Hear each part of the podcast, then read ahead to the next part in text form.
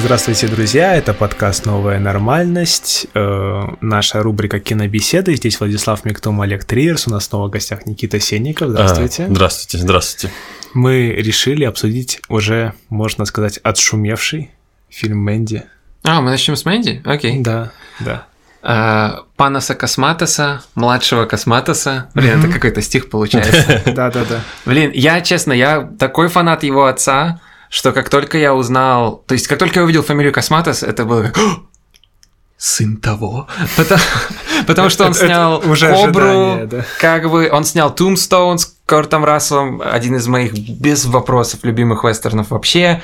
И я такой, это как... Ребенок гения должен сделать что-то специфическое. А опять-таки, это ребенок гения, который снимает в своем фильме племянника гениев, потому что Коля Кейджи Коппола... И получается такое... Они наверняка обменивались интересными историями, что... А вот когда мой папа получал там какую-то награду, или наоборот по голове подзатыльником. Да, Мэнди. Безумное количество медиа внимания было уделено Мэнди. Я, наверное, увидел 7 раздельных постов в моей ленте, даже когда лента оказалась закрыта. Да, я когда Мэнди вбивал, у меня просто вся первая страница Гугла была в том, что там Кейдж снова стал великим. Самый лучший фильм года. Вернулся в настоящее кино. Да. И для справедливости фильм довольно неплохой. И Панос Косматос, очевидно, очень образованный и умелый режиссер. Предыдущий его фильм, его первый был Beyond the Black Rainbow, и это был... Канадский. На канадских мощностях полностью. Абсолютно может быть. И это был как ранний Карпентер, то есть это как черная звезда Карпентера, плюс там Кроненберг намешан, и в целом это было, как бы это сказать, serviceable. Это было вполне адекватно. Здесь он сохраняет Карпентера за счет синт-влияния и неона и всего такого прочего, но... Первая вещь, которую я должен сказать сразу, это Кеннет Энгер и его «Восхождение Люцифера». И мы его еще вспомним. Да, «Восхождение сегодня. Люцифера». Один в один, то есть опенинг «Люцифер Rising» Кеннета Энгера – это буквально активный вулкан с неоновым красным пульсирующим светом и металл /пульсирующий, как это называется, ambient музыкой на фоне. И потом весь фильм «Люцифер Rising», он об этом. Оккультистская эстетика. Мы знаем, как Кеннет Энгер к этому относился. Он был такой, фильм без оккультизма, это как, я не знаю, зачем я сюда пришел тогда. И вот вся эта кожа и цепи, то есть, возможно, что это просто так совпало, что Косматос попал с такой точностью. Я уверен, что Мэнди изначально задумывался как культовый фильм. Уже конечно, сошлось все так, что он действительно претендует сейчас на статус культового, заслуженно, потому что то, что с Йоханнссоном случилось... Но ты же сам знаешь, как это с ready-made культовые фильмы редко становятся реально. Да. То есть Кеннет Энгер... время покажет, конечно. Кеннет Энгер стал культовым, потому что он был реальный упоротый оккультист, и он был такой, я должен выразить себя. Я хочу сказать, что с самого начала вот там начинается... Вообще, это самое потрясающее, по-моему, начало. Вот начинается все с этого Старлесс Кинга Кримсона. Звуковой ряд. И здесь уже, то есть, это настолько, мне кажется, не случайно подобрано. В контексте. Да, но там просто, если вот в историю самой песни зарываться, после которой Фрип, там, 3-й, что ли, состав Кинга Кримсона распустил и ушел вообще, несколько лет перестал заниматься музыкой, ушел в секту, которая учение Гурджиева там исповедовала. Вау. Да. И вот это Starless and Bible Black, это, конечно, во-первых, это заимствование из аудиопостановки, то есть это не ими придуманная строчка, но тем не менее это наверняка не случайно перекликается вот с этой знаменитой кантовской цитатой, что там «трепет во мне, вызывая звездное небо надо мной» и «моральный закон во мне». А здесь, то есть, наоборот, получается, что беззвездная вот эта библейская тьма существует. То есть никакого морального закона здесь быть не может. Здесь царство какого-то вот ужаса хтонического. Это вполне валидное чтение. Это интересно, это интересная мысль. Да. Но, не знаю, меня немного сбило с толку в том плане, что я фундаментально вообще по природе, можно сказать, против того, чтобы первый кадр фильма был ландшафтным, город или лес или что-то такое. И когда начался, как ты говоришь, звуковой ряд, это один из тех моментов, это мурашки по коже. Да. Такой, о, сейчас будет этот первый кадр, я просто улечу. И там лес, и я такой, камон. Ради этого ты такой ставил звуковой ряд, типа, ты мог придумать что-то более увлекательное. Но потом следующий кадр – это такое латеральное движение, горизонтальное от бензопилы наверх Кейджу, и я уже знал про бензопилу, естественно, потому что невозможно не знать про бензопилу.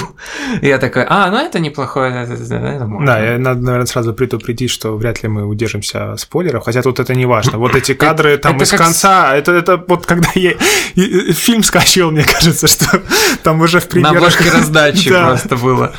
Да, то есть это как спойлерить «Убить Билла». Он называется «Убить Билла», типа, что вы хотите.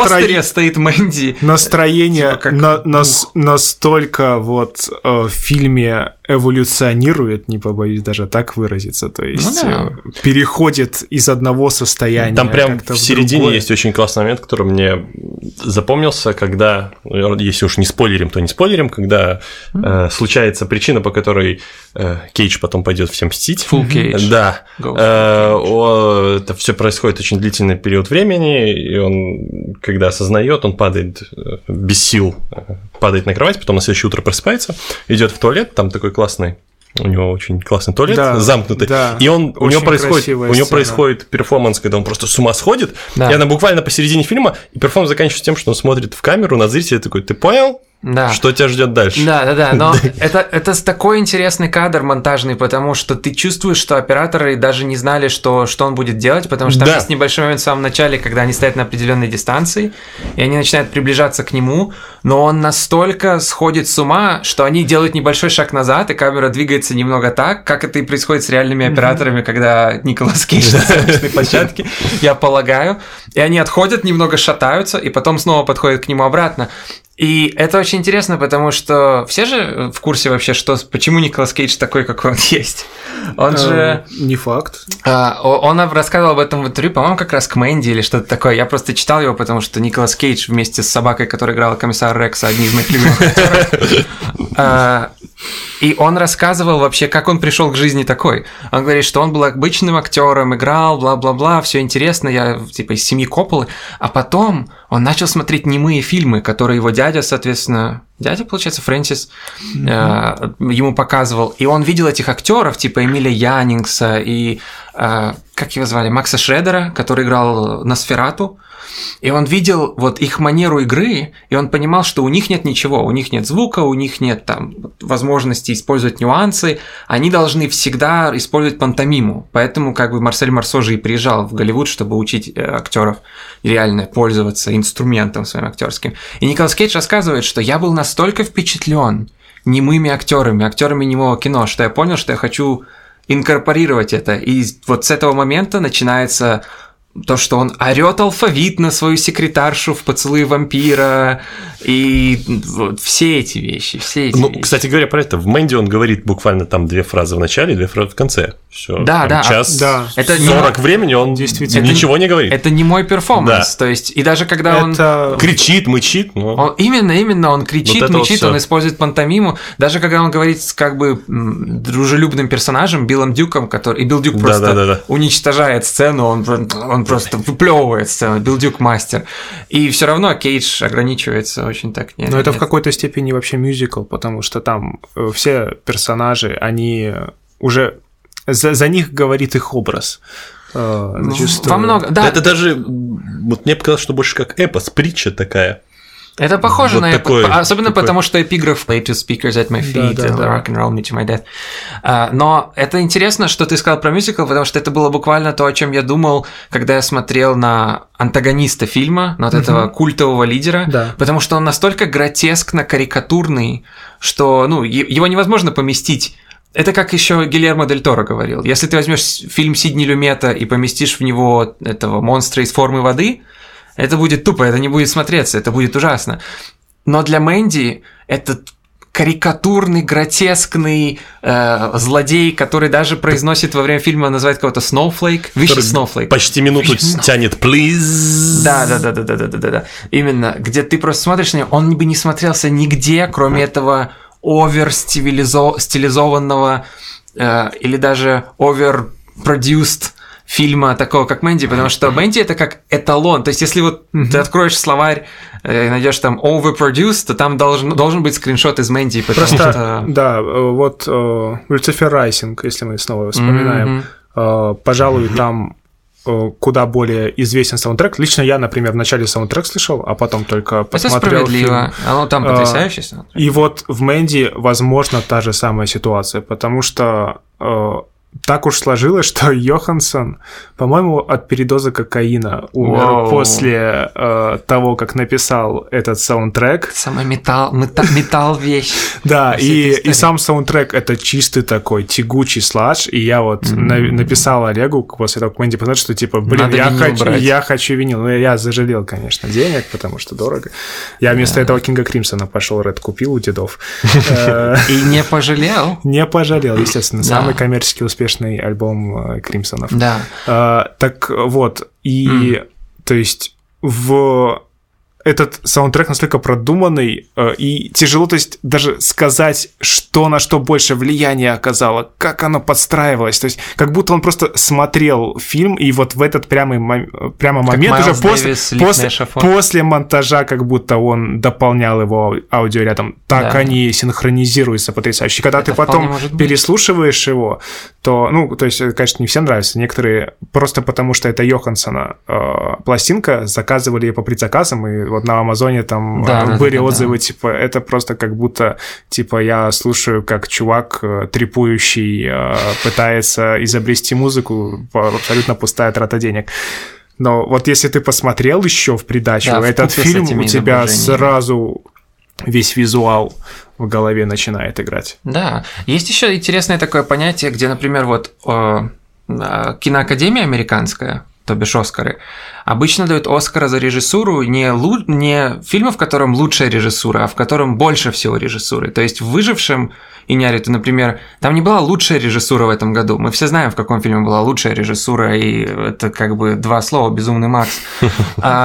Но там было больше всего режиссуры. То есть в «Выжившем» было много режиссуры прям, и он хотел, чтобы ты это видел каждую секунду.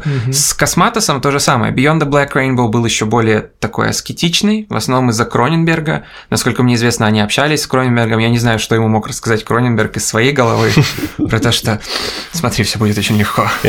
Они все...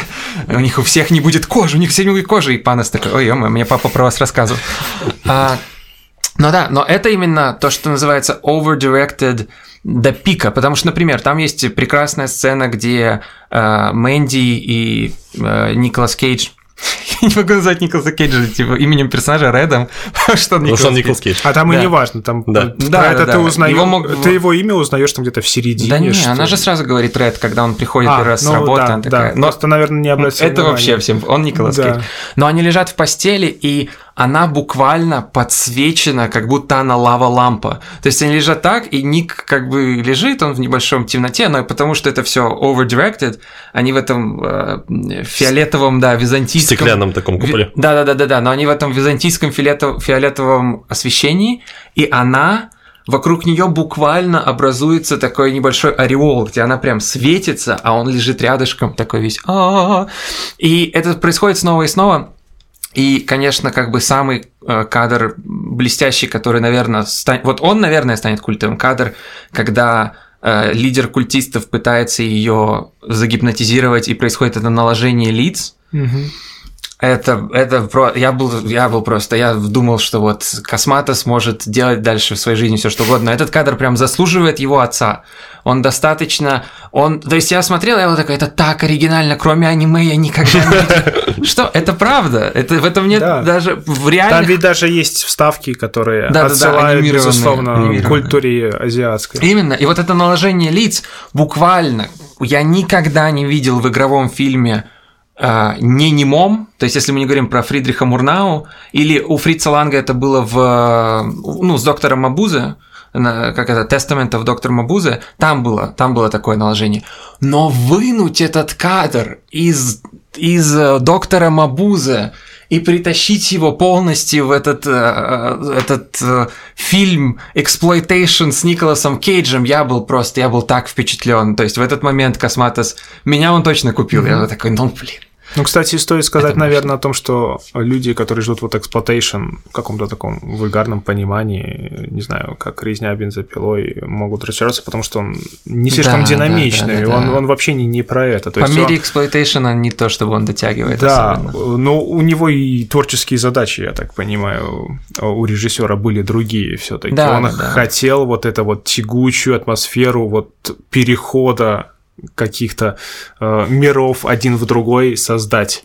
Тут еще интересная штука с... То есть, если честно говорить, мне кажется, что фильм по-хорошему бы выиграл, если бы он был 90 минут вместо 2 часов. Для меня лично.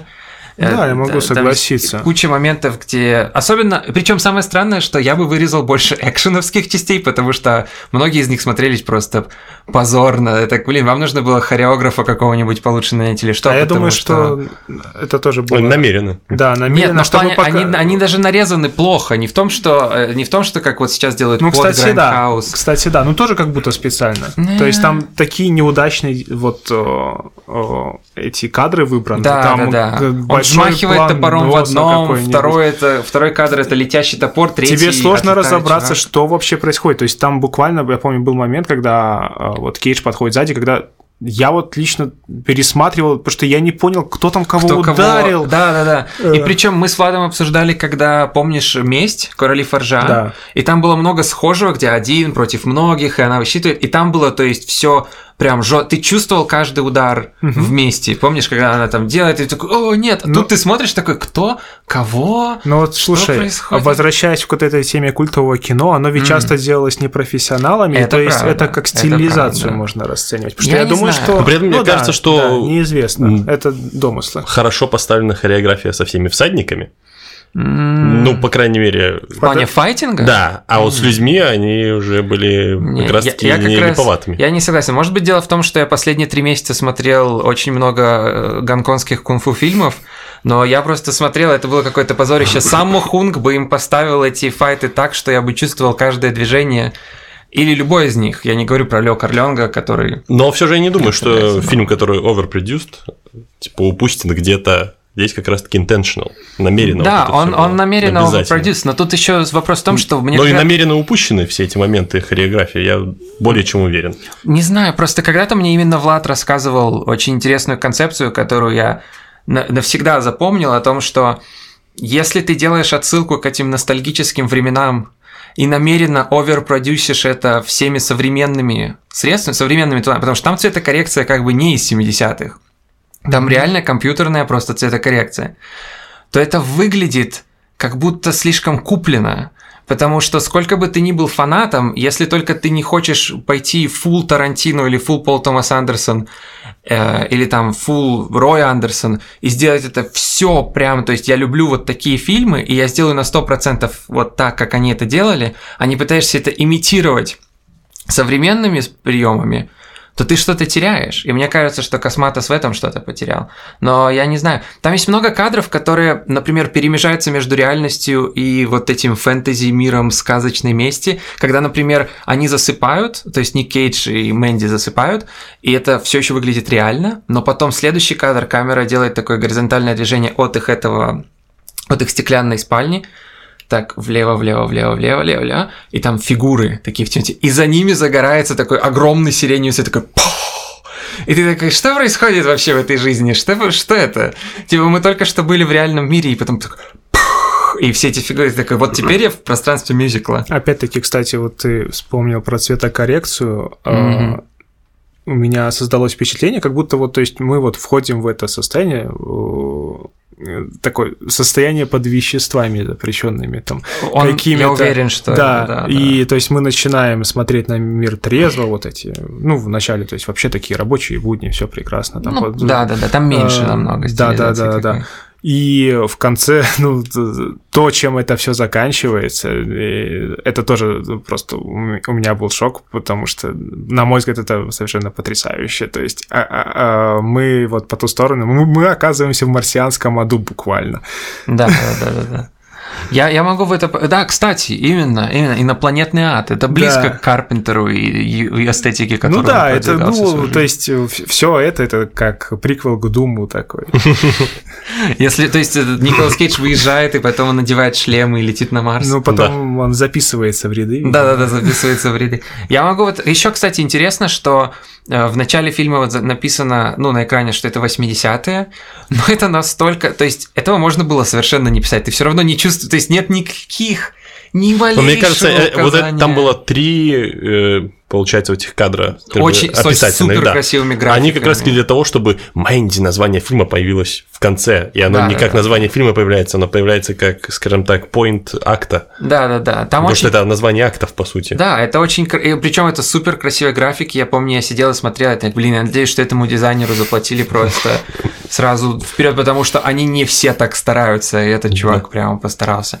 Но просто даже... Почему вот у меня проблема с конкретно экшеном Мэнди? Потому что, когда ты делаешь вот фильм про месть, вот эти из 70-х и 80-х, особенно австралийские режиссеры, которые это любили, то есть там Mad Dog Morgan и такого рода фильмы, они знали, что вот у нас есть первая часть, когда, значит, мы живем вместе, и все хорошо, потому что это случается, и персонаж просто идет и doesn't fuck around.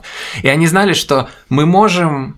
сделать подешевле, попроще первую часть, где они вместе. То же самое с гонконгскими кунг-фу фильмами. То есть, пока Джеки не триггернули, он может такой там ходить, значит, за один дубль снял. Но потом, как только дело переходит на триггер Джеки, если кто-то ему что-то не так сказал, или если в пьяном мастере кто-то дал ему выпить слишком много пива, то там уже все, там будет 70 дублей, пока Джеки не сделает так, чтобы ты прям чувствовал каждый удар. И для меня в этом просто как раз был минус, поэтому я не понимал, потому что все так хайпали, что я думал, что там начнется «Убить Билла. Часть 1» против безумных Crazy 88.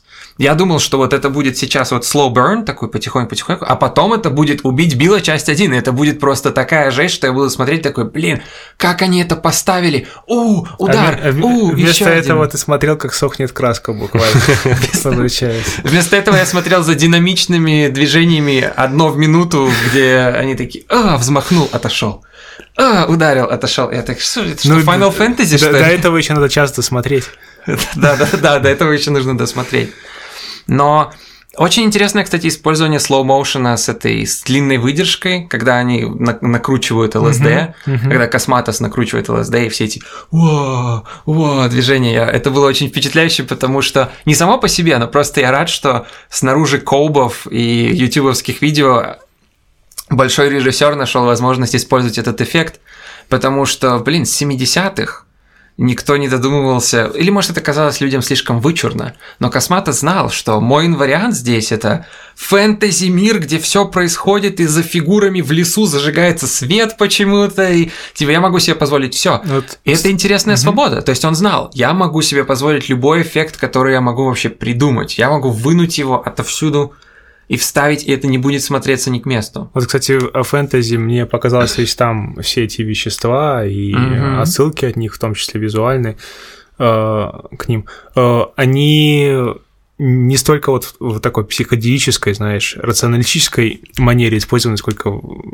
ввергнуть нас в этот мир, в котором существует шаманизм, там, Кастанеда, вот это все, и опять-таки тут получается Люцифер Райсинг, если он будто не смотрел фильм, он просто прочел название такое, я вот это покажу, потому что вот... Он посмотрел на YouTube опенинг, я могу в этом... То, как меняется Кейдж со временем, это Люцифер Райсинг. Да. Я с этим абсолютно согласен. И к тому же очень интересно, что в фильме на самом деле много смешных моментов, и они практически все происходят из вещей, которые в 70-х бы отыгрывались максимально серьезно. То есть они бы вызывали смех в 70-х, сейчас мы понимаем, что это сатиры, и особенно моменты именно такой эксцессивной мужественности Кейджа, где мы смеемся, потому что мы такие, прикольно. Отличный момент вот из этого разряда был, когда вот как раз таки вот этот вот культовая, которая должна была стать. Я так понимаю, по всем трейлерам битва на бензопилах, когда Кейдж приходит с бензопилой, и огромный накачанный мужик вытягивает бензопилу длиннее в три момента, и такой... Да, именно. Ну, кстати, это было реально, блин, круто. Да, это круто, но это типа такой...